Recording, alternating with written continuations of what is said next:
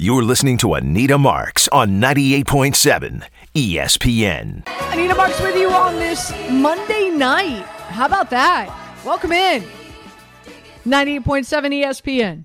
Uh, a lot going on tonight with you for the next three hours. I will keep you on top of everything well, at least as much as possible because there is a lot going on. I want to kick off the show first and foremost talking Major League Baseball. We've got the Yankees and the Mets in action tonight. First pitch for the Yankees is in about oh five minutes. First pitch for the Mets is at 7:10. I also have a play in that Minnesota game uh, as well that uh, oh did that, did that did that game already start? No, no, no. 7:05. Okay. So we're going to kick off talking some Major League Baseball. We'll get into some NBA as well. Uh, we've got two games tonight, the 76ers and the Heat. That series kicks off at 7.30. Then later on, we got the Mavs and the Suns. Um, and uh, we'll, we'll, we'll do a deep dive into that already. We know the Bucks are up 1-0 on the series against the Celtics. Very surprising game there. And, uh, and, uh, You've got the, the uh, Golden State Warriors that are up on the Grizzlies as well, 1 0. They're back in action on Tuesday. Um, we've got Connor Rogers who's going to be joining us this hour. He's with Bleacher Report, loves the draft almost as much, if not more, than I do. So we'll uh, we'll spend a lot of time tonight as well, uh, recapping, doing a deep dive into the draft, the Giants, the Jets, as we've heard for the last 24, 48 hours. Uh, really, uh, a, a, number of analysts and uh, those who cover the draft feel that both the Giants and the Jets crushed it so, uh, also, Mike Giddings is going to join us. He is a scout who created the red, blue, purple system, uh, and uh, and he's kind of a a freelance scout for a lot of NFL teams out there. So I thought it'd be great to have him come on, have uh, give him give give us his opinion in regard to what he thinks, how he thinks uh, the Giants and the Jets did. And of course, uh, we'll get you ready for the the late game, the Mavs going up against the Suns. I do like the Mavs tonight, and uh, at some point in time in the show, I'll tell you all the reasons why. All right, um, all right. Well, let's first and foremost let's kick it off with the Yankees. Uh, their first pitch is at seven oh seven, so that's just coming your way in just a few few minutes.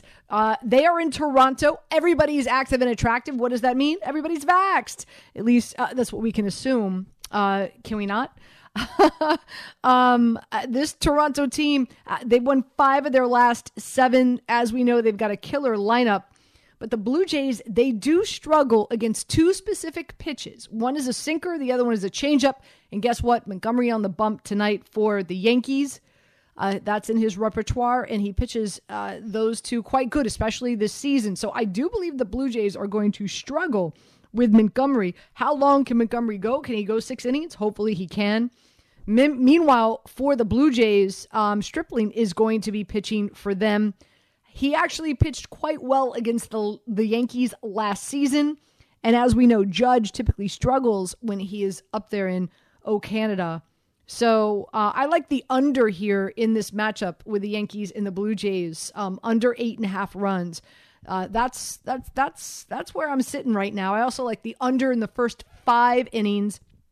And one thing that we know, as well as the Blue Jays this season, typically have slow starts it takes them a minute to get their motor running. It takes them a minute for that lineup to really get heated up.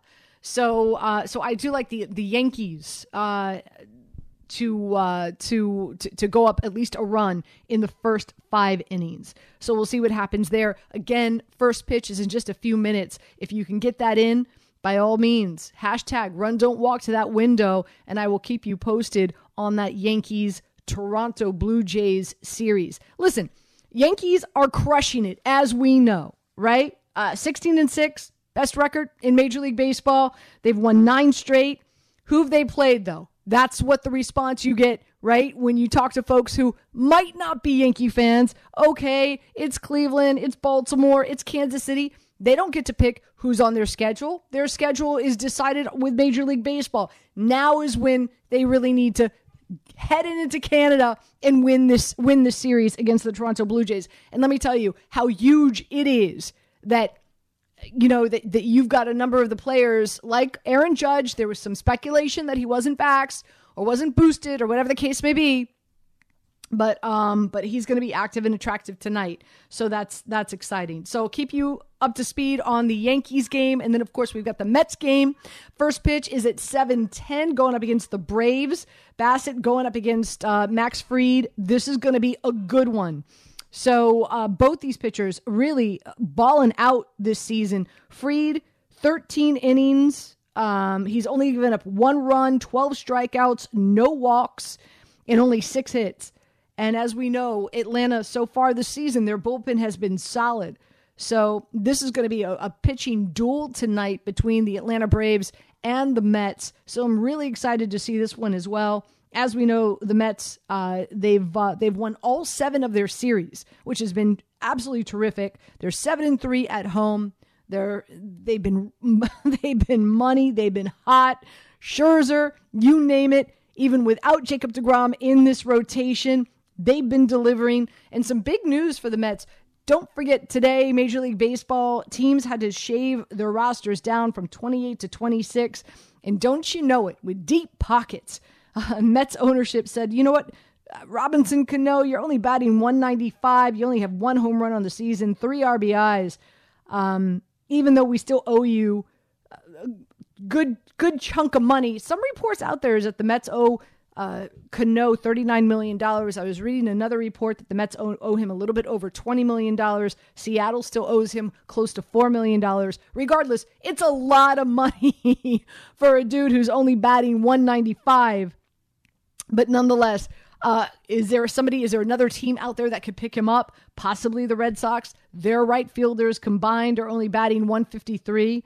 So at one 195, that would be an upgrade for the Red Sox possibly the White Sox, possibly the Dar- the Dodgers. These are three teams that uh, that that apparently might have some interest in Robinson Cano at 39 years old. Has not been producing, so we'll see what happens there. But uh, you know, it just I, I, think it really really speaks volumes uh, for Mets fans in regard to there's so many there's so many teams out there in Major League Baseball that either a ownership's not willing to spend, go over the luxury tax, get hit, first and foremost. Or number two, they don't even come close to the luxury tax. That's not even it. It's just they have found a way with, you know, all the all the revenue sharing that they don't necessarily have to go out there and, and, and, and win win games. They don't have to be above 500. They could still make a killing. It's more of a business and an investment opportunity for them,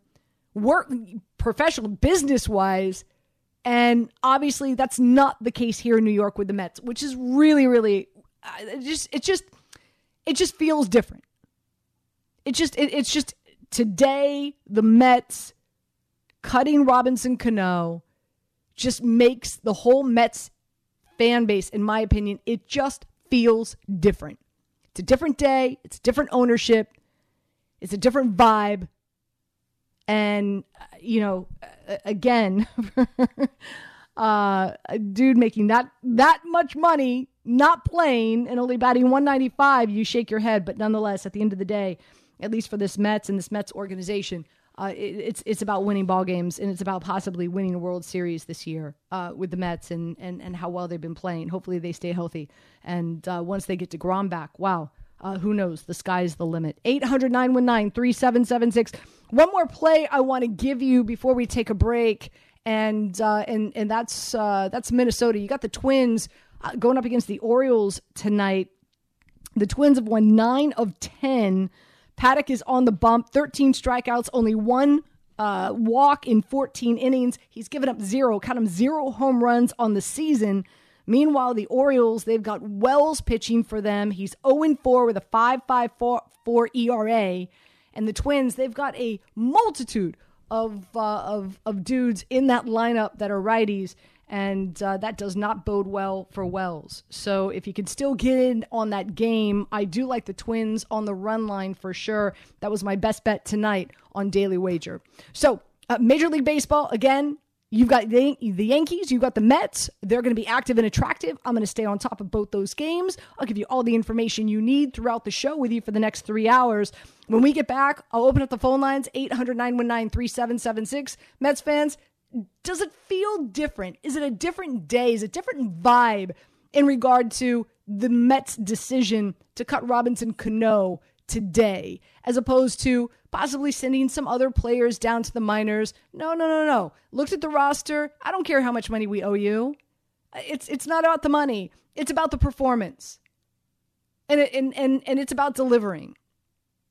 And so it you, you gotta you, you gotta feel good about what the Mets did today. 800 919 3776. We get back, we'll talk some NBA with you. 7:30 in just about 15 minutes. The 76ers in the Heat, they tip off without Embiid. Dude is dealing with so many injuries. He's got the torn ligament in his thumb. He's got unfortunately uh, has the eye injury with Siakam. Uh, it's it's it's really it's a sad state of affairs because let's be honest, if Embiid would have been healthy, man, this this series 76ers with Embiid and Harden and of course the Heat with Jimmy Butler and uh, and, and that cast of characters. Wow, I mean, th- this would have been must must watch TV. Not to say I'm not going to watch it, but Heat Heat are favored by seven and a half, and I'm laying the points. Uh, this this very well could be a blowout. I, I mean, let's be honest. And then later on tonight, ten o'clock, you got the Mavs and the Suns. 800 919 3776. Gentlemen, I, I don't have the caller screen up. You said that we do have quite a few callers. So who are we going to first? Let's go to Mike in Hawthorne. Thank you. Mike, welcome in.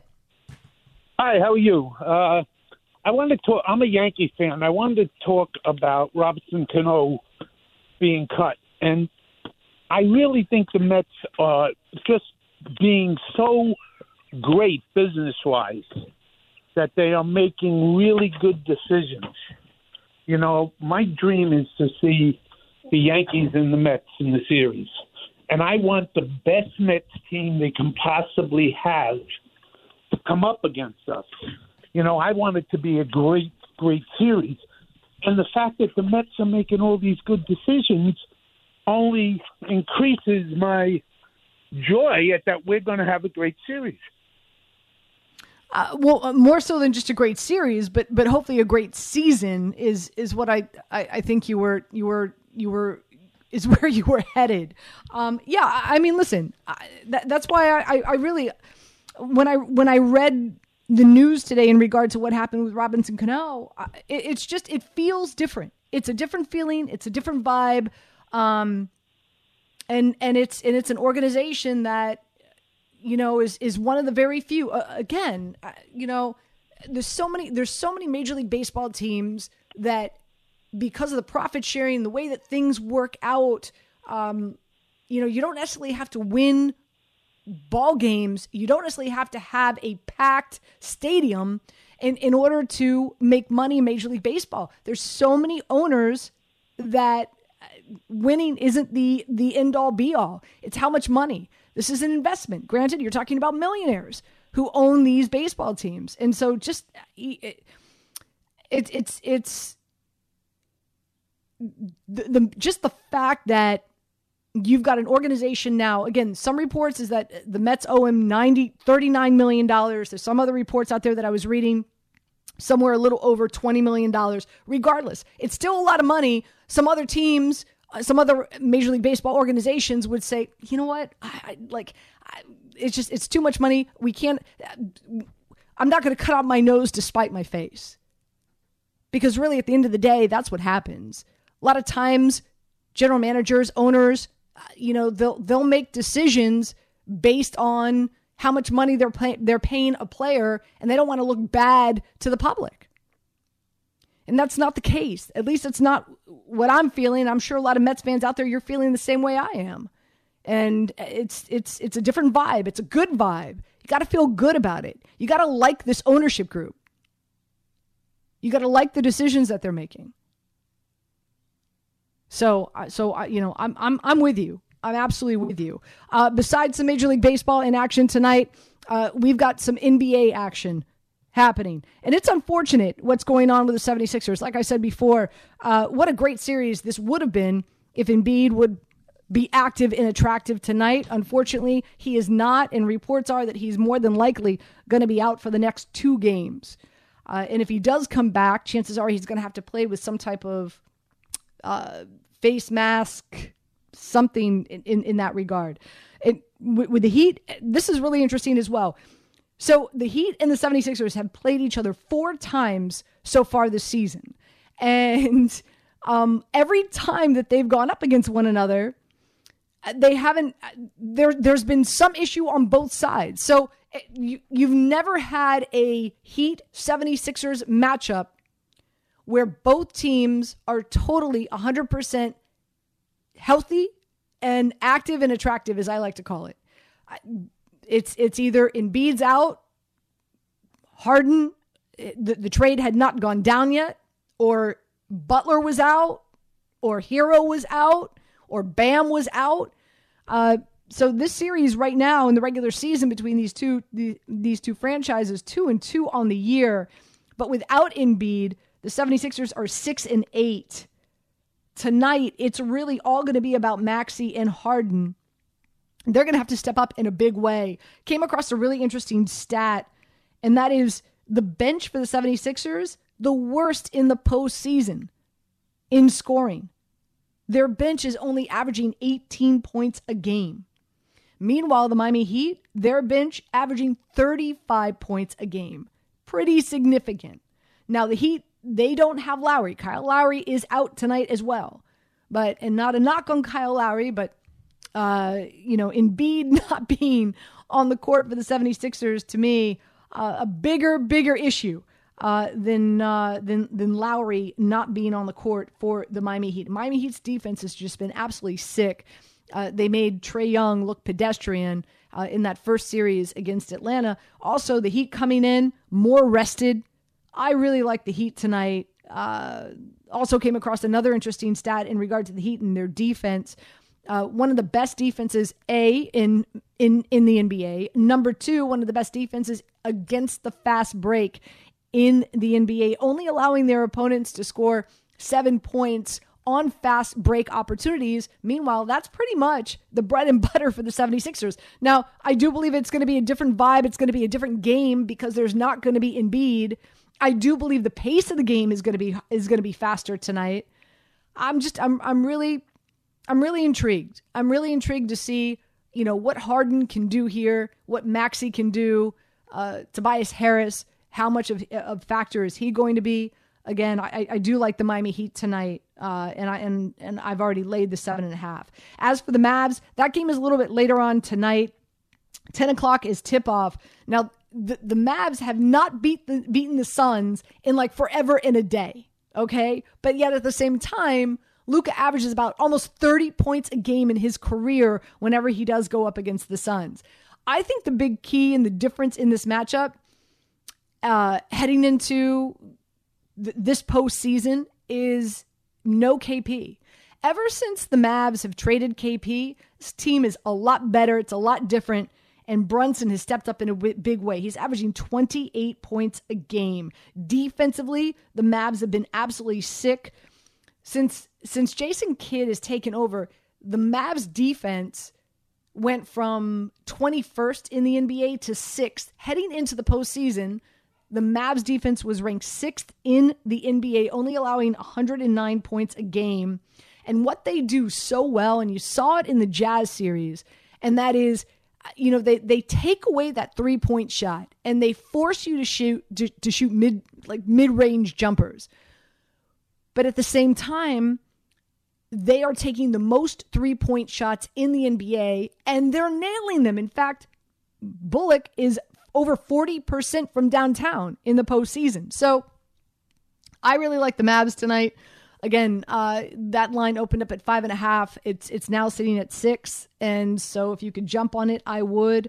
I also like Reggie Bullock over two and a half three pointers and Ayton over 11 and a half rebounds. You know, the big the where the Dallas Mavericks are weak is they're playing small ball. You know, they they they got rid of KP. And so Ayton really is, is going to have his way in the paint. That's why I do like the over 11 and a half rebounds. So, uh, so two big NBA games for tonight. Again, uh, that Heat uh, 76ers game, that tip off is in about two minutes. So I'll keep you posted on that matchup as well. I credit Joe and his staff, along with the coaches. You know, everybody putting so much time and effort. Even to last week, we were we were watching some guys in, in, in my office, Joe, myself, and about eight other people for you know seemed like 12 hours a day. We just watched three guys. You know, we're excited about what we have. Again, a lot of work to do with these guys. There always is when you when you draft young guys and come into your program, but certainly excited with their talent and then also the type of people that they are. Brian Daboll talking about uh, what the Giants were able to do uh, with getting uh, Thibodeaux help on that defensive line, as well as Neal uh, being that right tackle. Uh, so now Daniel Jones has those bookend tackles with Thomas on the left side, Neal on the right uh, hopefully helping him with better pocket awareness. That's for sure. Hey, I want to remind you, uh, we're excited here at 98.7 ESPN. We have our new ESPN New York app. Get all your favorite 98.7 ESPN radio shows, play by play, streaming live. Catch up on what you might have missed with daily recap podcasts from DiPietro and Rothenberg, The Michael Kay Show, Greeny, Ian, and more. Plus, streaming exclusives like Game Misconduct, Caught Offside, Flight Deck, and Breaking Big Blue. It's all new ESPN New York app available now on the App Store and Google Play. So you got an iPhone, you got a Droid, it doesn't matter. You can download on both devices your city, your teams, your ESPN New York app. Let's head out to the phone lines 800 919 3776. Leland is joining us from Hot Atlanta. Leland, welcome in. How you doing this evening? I'm great. How are you? Thank you for having me on. Well, welcome. L- listen, yeah, can you hear me? Yeah, go ahead. Okay, yes. Hey, listen, I wanted to talk about the draft you guys did this year. I think the Giants had one of the better drafts this year by, by addressing needs and being a guy that's down here in the Southeast and ACC country and everything else. You probably drafted four starters with the first four picks that they got out there. And when you guys see Wan'Dale Robinson, what this kid was able to do at Kentucky with 104 catches for 1,400 yards this year coming from Nebraska – this kid is another Deebo Samuel that the Giants are going to be able to have. That's going to give Jones another weapon to be able to utilize uh, on short yardage situations. That kid is tough as nails. I've seen him get hit by Alabama and Auburn linebackers like nothing else. He's a tough. He's tough as nails. The offensive lineman out of uh, North Carolina is going to be a great guard for you guys if he moves inside. And then the best pick I think they did, they actually didn't draft the undrafted free agent Yusuf Corker, the safety, uh, all, three-time All SEC kid out of Kentucky. Uh, this kid was a starter 37 straight games in uh, at Kentucky, and I mean he's got a master's degree. He walked out with his master's degree in economics. He's married with two kids. He's grounded.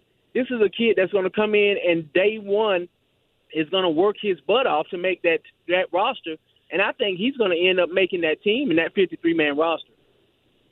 You know, you, you make a really an excellent point. I don't think people realize, um, you know, when the draft is over on Saturday, it, it really does not end there, right? Like um, immediately, uh, teams regroup. They go, they they start making calls uh, to a number of agents in in trying to work out deals and sign guys that were not drafted.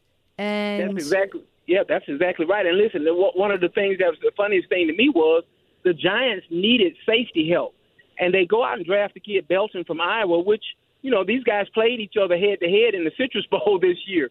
Um, and you know, watch and see what Corky Cork get for, for Kentucky this year uh, on that sack of the quarterback at the end of the game, spinning him around to throw that interception.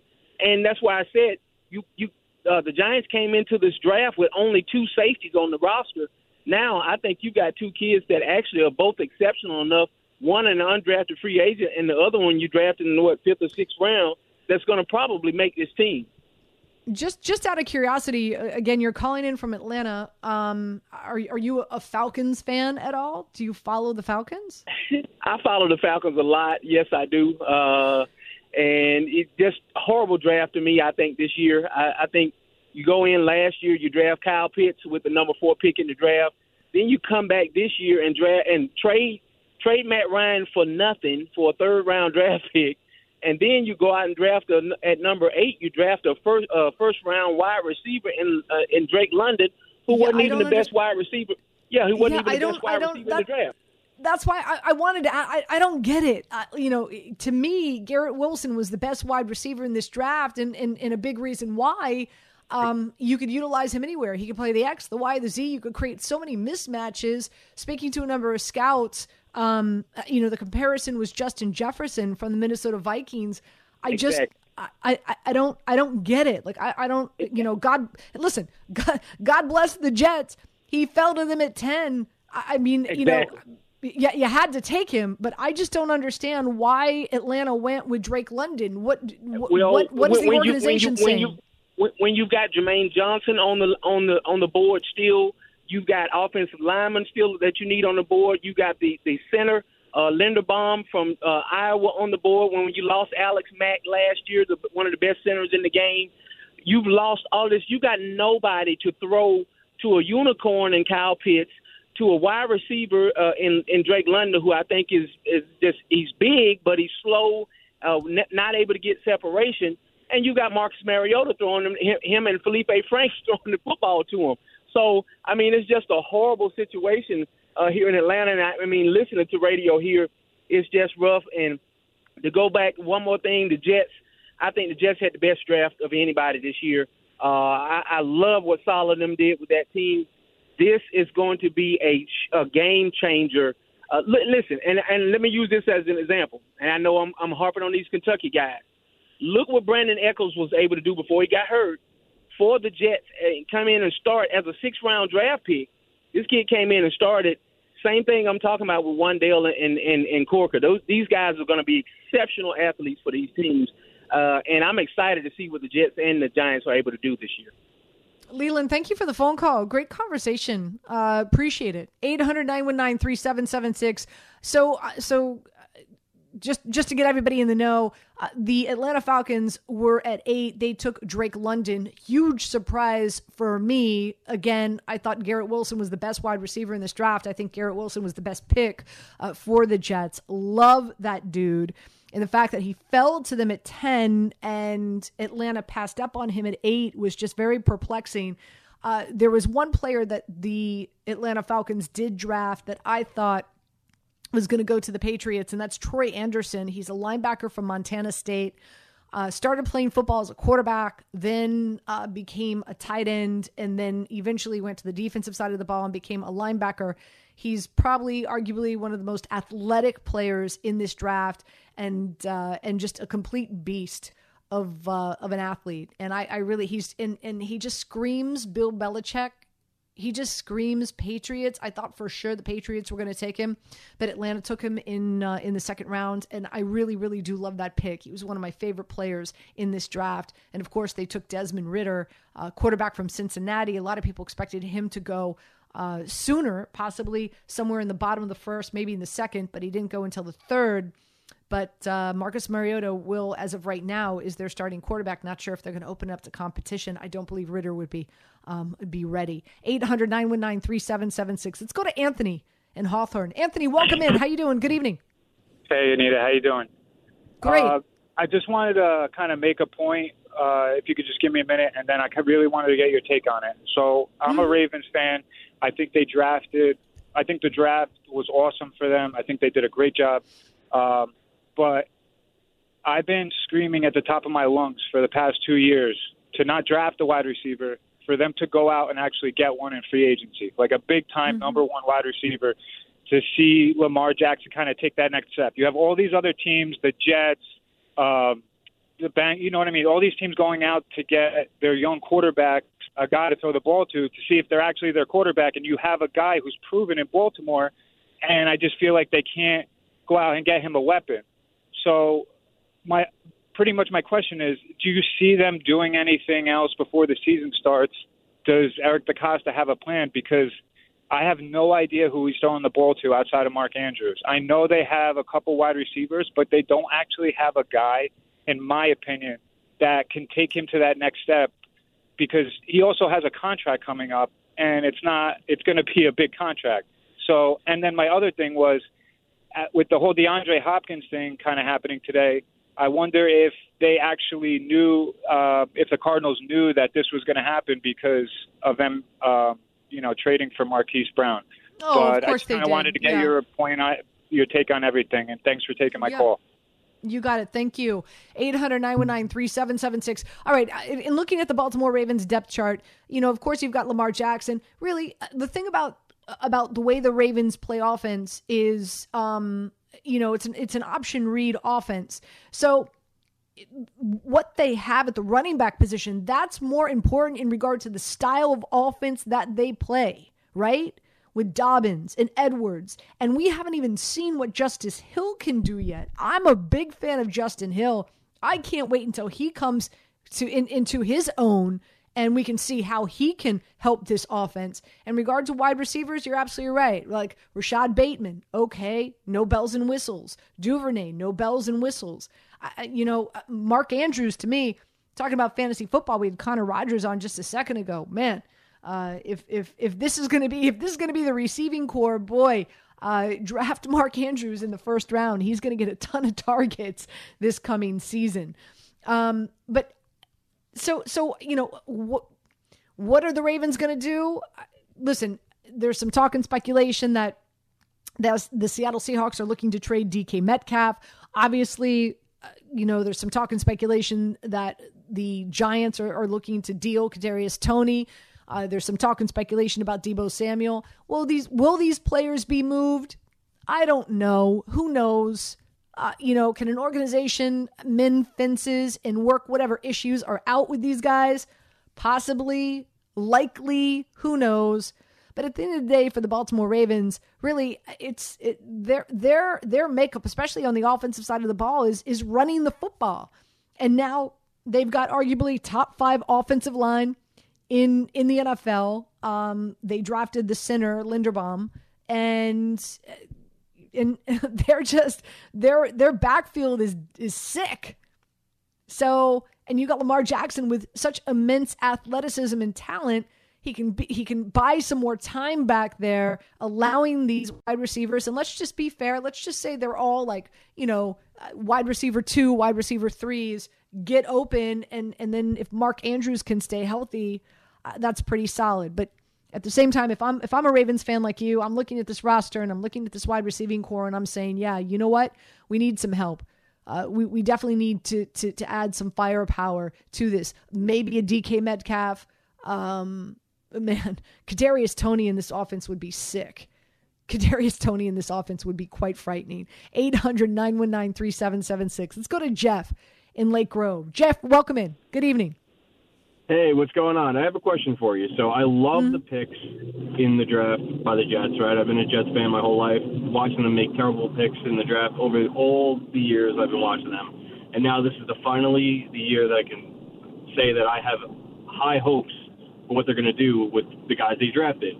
Granted, we got to see what they tr- do when they transition from college to you know the pros, but I like a lot of the picks. Now my question for you is they got some help in the secondary. They got the wide receiver they wanted. They got all these dudes.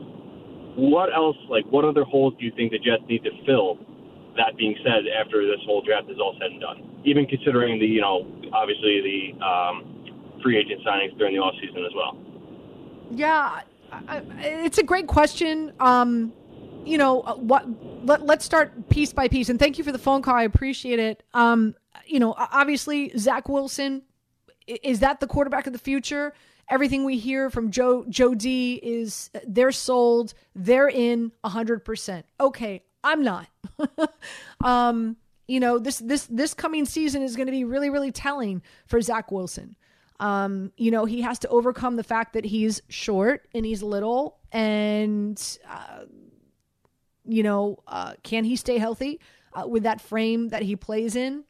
There, there's there's some big question marks there. You know the, his biggest knock coming into the season is that uh, he doesn't throw wide receiver op- wide receivers open. He throws to wide receivers once they are open, and that doesn't translate well in the NFL. What that what that equates to is a lot of interceptions.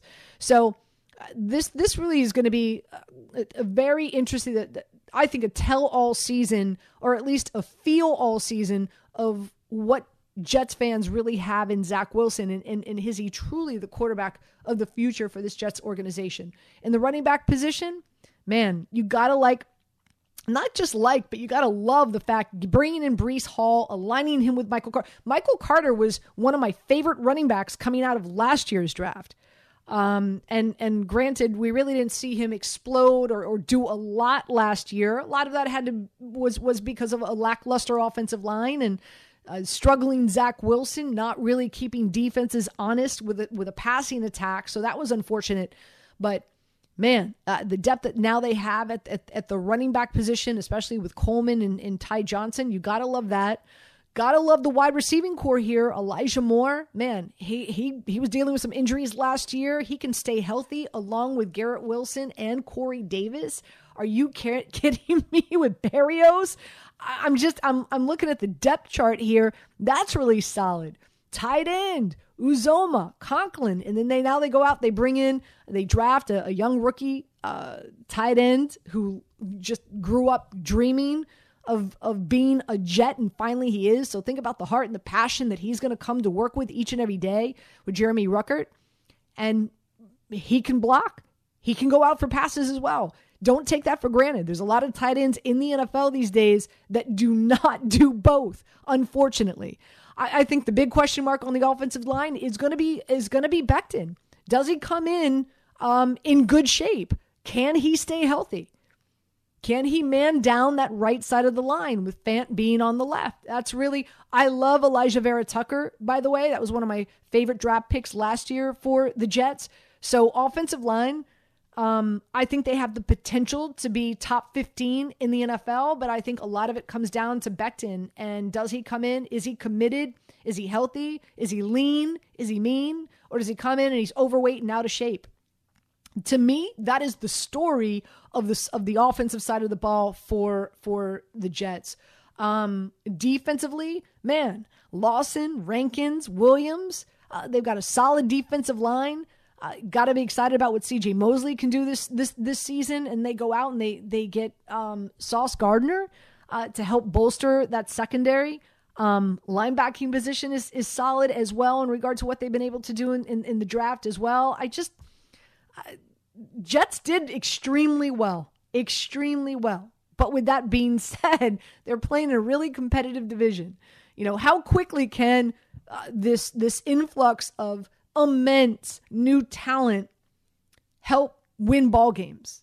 Um, I think it's unrealistic to say, ah, oh, you know, Jets are going to come in and uh, win ten games this season and uh, compete in this division and and and, and make it into the postseason. Hey, I'm not saying they can't, but I, I just I don't I don't think that's a realistic expectation. I think a fair expectation would be, hey, this team finishes at 500, if not maybe a, a game above that.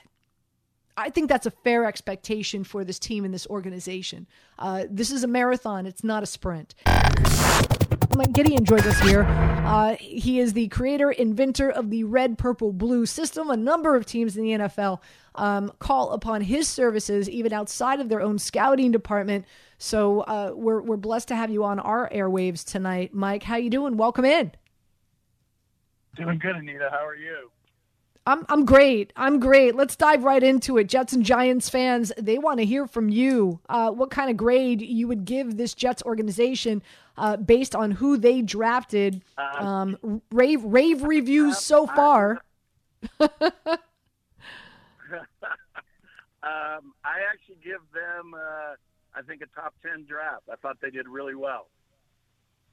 Uh, what what for me, Garrett Wilson, the fact that uh, he did not go to Atlanta at eight, and Atlanta went with a different wide receiver than Garrett Wilson. I felt Garrett Wilson was the best wide receiver in this draft.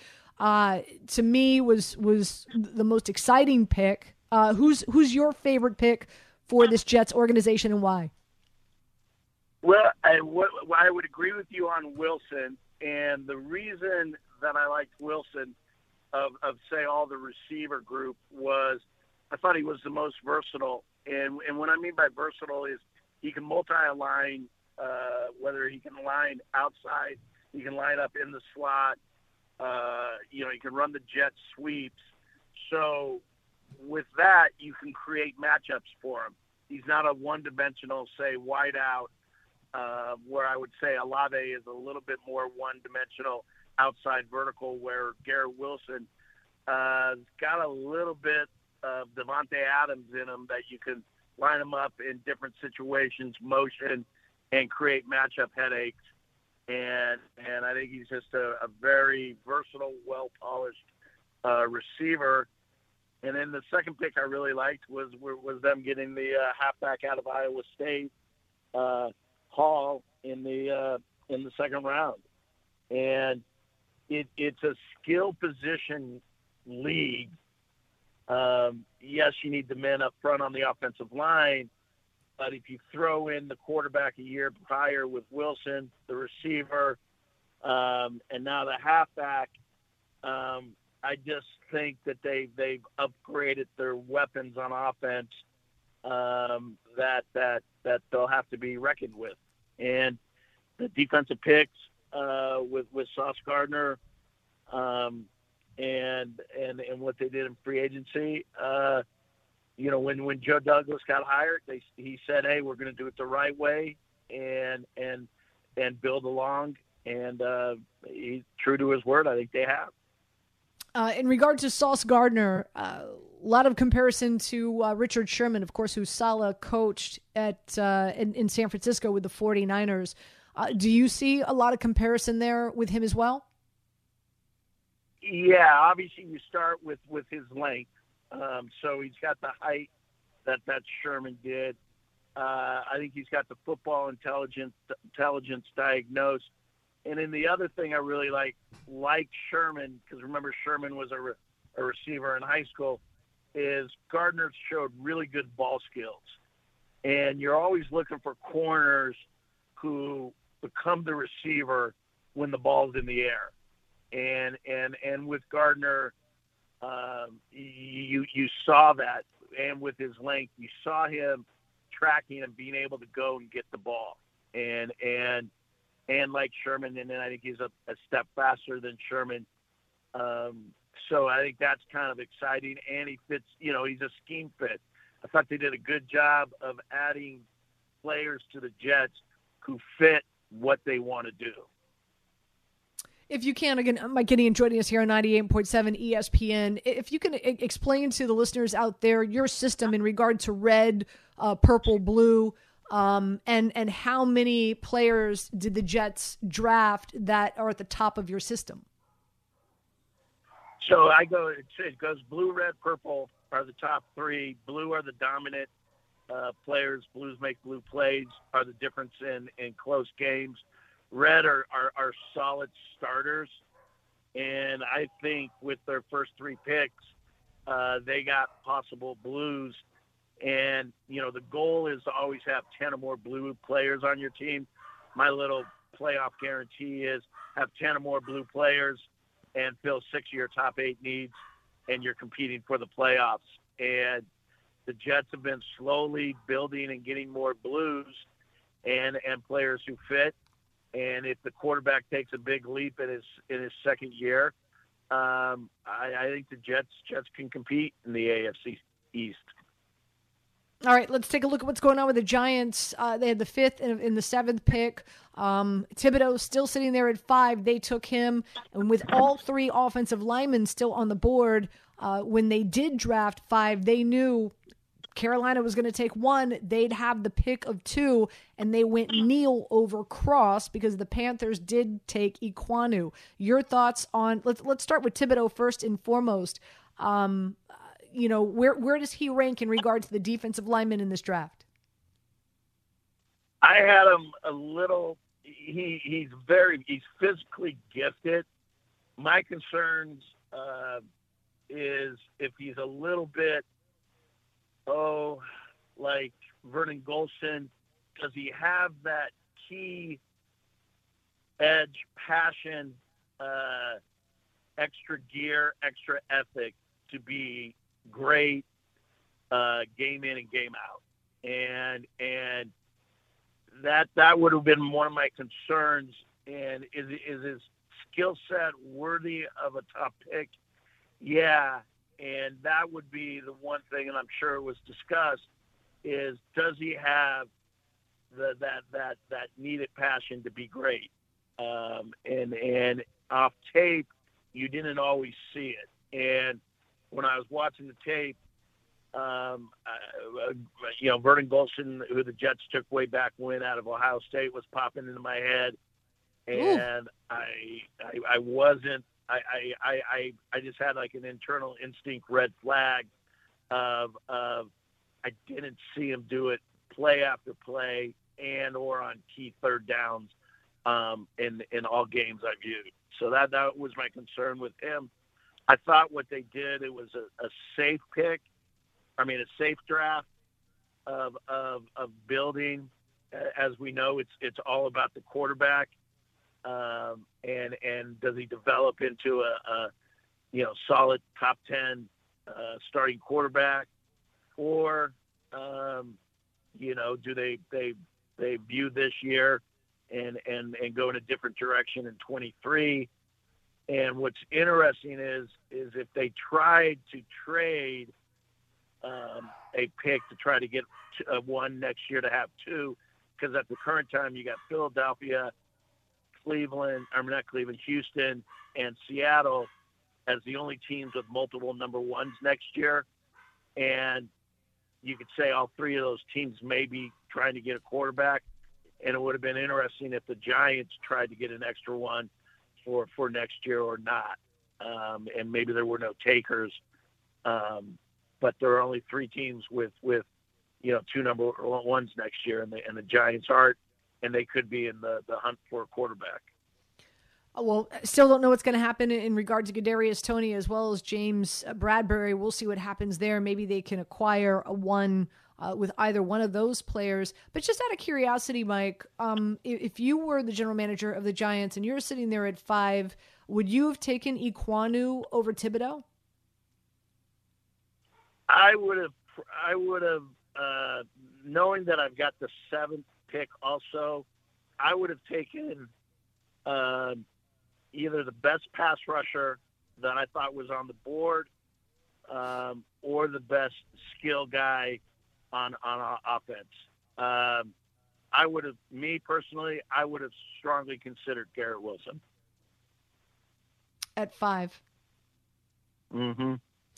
Um, so, so then now, of course, as we know what happened, the Panthers, they took Ekwonu and prior to the draft, there was, there was a lot of talk and speculation that the Giants were favoring Cross. It's not what happened. They went Neal, uh, some talk. They were really happy with what they saw from Andrew Thomas uh, towards the end of last year. He he obviously is is that fit at the left tackle and will be hopefully for the next decade for them. So um, you know, Neal more of a legit right tackle more so than Cross. Do you feel that that was a reason why they went with Neal over Cross?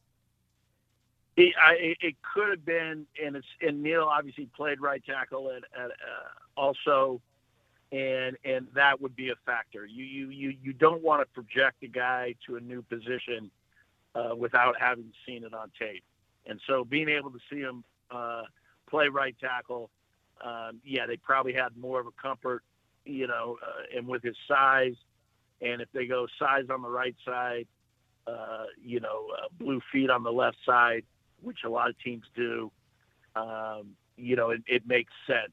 You know, what they did, um, the Giants kind of made sense. It'll be interesting, though. Did they do the safe picks that are reds, or do they become blue? And with five and seven, you know, you're hoping that they become blue. Uh, my question is, uh, did they draft good reds? And top 10 picks need to be blues. Mike Giddings joining us here on 98.7 ESPN. Uh, with that being said, looking big picture, a lot of folks feel that the Ravens, the Eagles, Atlanta, Detroit, just a few other teams that uh, that crushed the draft. When you look at, at all 32, who do you feel hands down had the best draft and why? Okay, uh, I would be the disagreeer on Baltimore um, and Atlanta. So I'll put that out there and stick my neck out. Uh, I'll give you one uh, that'll be interesting is is is the Packers, and you know they took defense with their two D ones, um, who are impact players, and if that North Dakota State wide receiver, uh, who the analytic people say had the best numbers at wide receiver in the last 20 years, behind Calvin Johnson and going to Aaron Rodgers, that that it, that would make the Packers say crush crush the draft if that receiver develops. I think the two defensive players are really good, and then the other team that I thought did well in the draft. Uh, that put it out there. I thought the Jaguars did a good job in the draft. Um, yeah, I, I really like Christian Watson. Uh, really excited to see what he can do, uh, especially with with Aaron Rodgers um, there in, in, in Green Bay. Um, any final thoughts before we let you go? You know, so so uh, you know what what now for teams? You know, they're they're at the facility right now trying to sign a lot of players that did not get drafted. Right, those those undrafted players we saw here in New York. Victor Cruz. I think sometimes we forget here. Victor Cruz was undrafted, uh, but had a, a great career. Won a Super Bowl here with the Giants. Um, in, any undrafted players you feel could could make a name for themselves this coming season? You know, I haven't studied it. Usually, what it is is the, you know, how Coach Parcells used to do it is they were they would always be looking for the physical trait that stood out, and it would be the physical trait that was blue, whether it was speed or strength or size or some other physical trait that that maybe it, he was a non-fit on his college team uh, but that would be what, what you look in your undrafted free agents. And what's interesting, besides first round draft picks, there are more college free agents who are blue or red than any other draft round. So it is a valuable uh, uh, way to acquire players. And the good teams look for players who, who fit their scheme and the recipe and what they're looking for and detailed traits of of what they're looking for, whether it's you know speed at receiver or or, or size in the O line, so on and so forth. The more detailed you can be and identify those traits, are the college free agents that have a good chance of making it. Yeah, it's uh, it's it's it's not over yet, as I've been telling a lot of our listeners here, of course, and, uh, and through Sunday and into today. yeah, it, it's never over. Um, it, it's it's interesting that I think you still see even action from from June till the end of the trade deadline in October. Uh, teams in the past, teams that have won the Super Bowl, uh, you look back historically, and, and those teams sometimes make two or three moves from now till the end of October. Hey, last one for you before I let you go. We're sitting here talking about potential trades again until the trade deadline does roll around, and you know, I, I, I, don't I don't know exactly what's going on with Kadarius Toney. I had Jim Nagy on my show over the weekend, and, and he had made a comment about you know uh, Kadarius Toney getting his head on straight. Um, you know, there's some talk and speculation. Not that the Giants are out there shopping him, but if somebody called and made a, an offer they couldn't refuse, they'd consider trading him. Uh, kind of go back uh, last year and, and, your thoughts on Kadarius Toney and and how explosive uh, and how phenomenal he could be. Uh, you, you know, if, if you're the Giants organization, are you trying to do everything you can to keep him in house, Mike? I, I would for another year. I, I, I would, but but you know, with with with with new coaches, you know, sometimes they decide not to. I mean, you saw it with. Uh, you know, C.J. Henderson, who was a top ten pick for the Jaguars, get traded uh, to Carolina in September. Uh, you know, because you know what, you know, he he he wasn't fitting the scheme, and you know, from from from where Daboll came from, uh, with with with a Belichick and a Nick Saban background. Um, he, they may say, "Hey, uh, if it's not the right fit, cut bait early. Um, is the kid talented? Absolutely. Um, but but this is the NFL, and as you know, this is a big boys game, and and you're a professional, and and um, no matter where you get drafted or what how physically gifted you are, it's it's the NFL is a marathon, not a sprint, and and you need everyone to be able to run that marathon and and some guys aren't cut out to, to, to be NFL professionals. Great stuff as always, Mike. Thank you so much for spending some time with us, breaking down both the Giants and the Dre- and, and, and the Jets uh, trades, uh, who they were able to acquire, and, uh, and and giving us some more insight. Appreciate you, my friend. Have a great night. Thank you. You got it. Uh, again, really, really well respected uh, scout in the NFL. Teams have their own scouting department, but at least 20 of them uh, still hire Mike to come in to share his system and compare his system with their scouting department. So uh, pretty pretty great stuff right there uh, to to digest and marinate in. 800-919-3776. We come back, I'll bring you up to speed on what's going on uh, with the uh, in the NBA with the 76ers and the Heat. I can tell you this at halftime. 76ers were up by one. That's right. Feisty team. No Embiid. It doesn't matter, man. They are still Harden came to play tonight. And also, uh, I'll bring you up to speed on what's going on with the Mets as well as the Yankees when we get back want to let you know, really excited what's going on here. We have an all new ESPN New York app. That's right. Get all your favorite 98.7 ESPN radio shows and play by play streaming live. Catch up on what you might have missed with the daily recap podcast from DiPietro, Rothenberg, The Michael Kay Show, Greeny, Ian, and a lot more, plus streaming exclusives like game misconduct, caught offside, flight deck, and breaking big blue. It's the all new ESPN New York app available now on the App Store and Google Play. Your city, your teams, your ESPN New York app. So make sure whether you've got an iPhone or an Android, whatever the case, uh, make sure you download that as soon as possible. Um, so the Heat still up by nine right now with about a minute left in the third, 79 to 70. And some other news in around the NFL outside of the draft. So, and, and this just broke. The NFL said Monday that an independent review found, quote unquote, no evidence to uh, to the allegations made by former Cleveland Browns head coach Hue Jackson that the team intentionally lost games in the 2016 2017 season. If you recall, um, when uh, when Brian Flores uh, came out and made the allegations that uh, that the Miami Dolphins ownership uh, was forcing him to tank games because uh, they wanted to quote unquote tank for Tua. Uh, now, of course, fired by the Miami Dolphins, and now he has fired a lawsuit. There's a number of other coaches in the NFL that now are part of this lawsuit, and Hue Jackson was one of them. So Jackson was fired by the Browns uh, ownership, Dee and, and Jimmy Haslam, um, eight games uh, into the 2018 season uh, because he went three, 36 and one overall in uh, in a little over two years.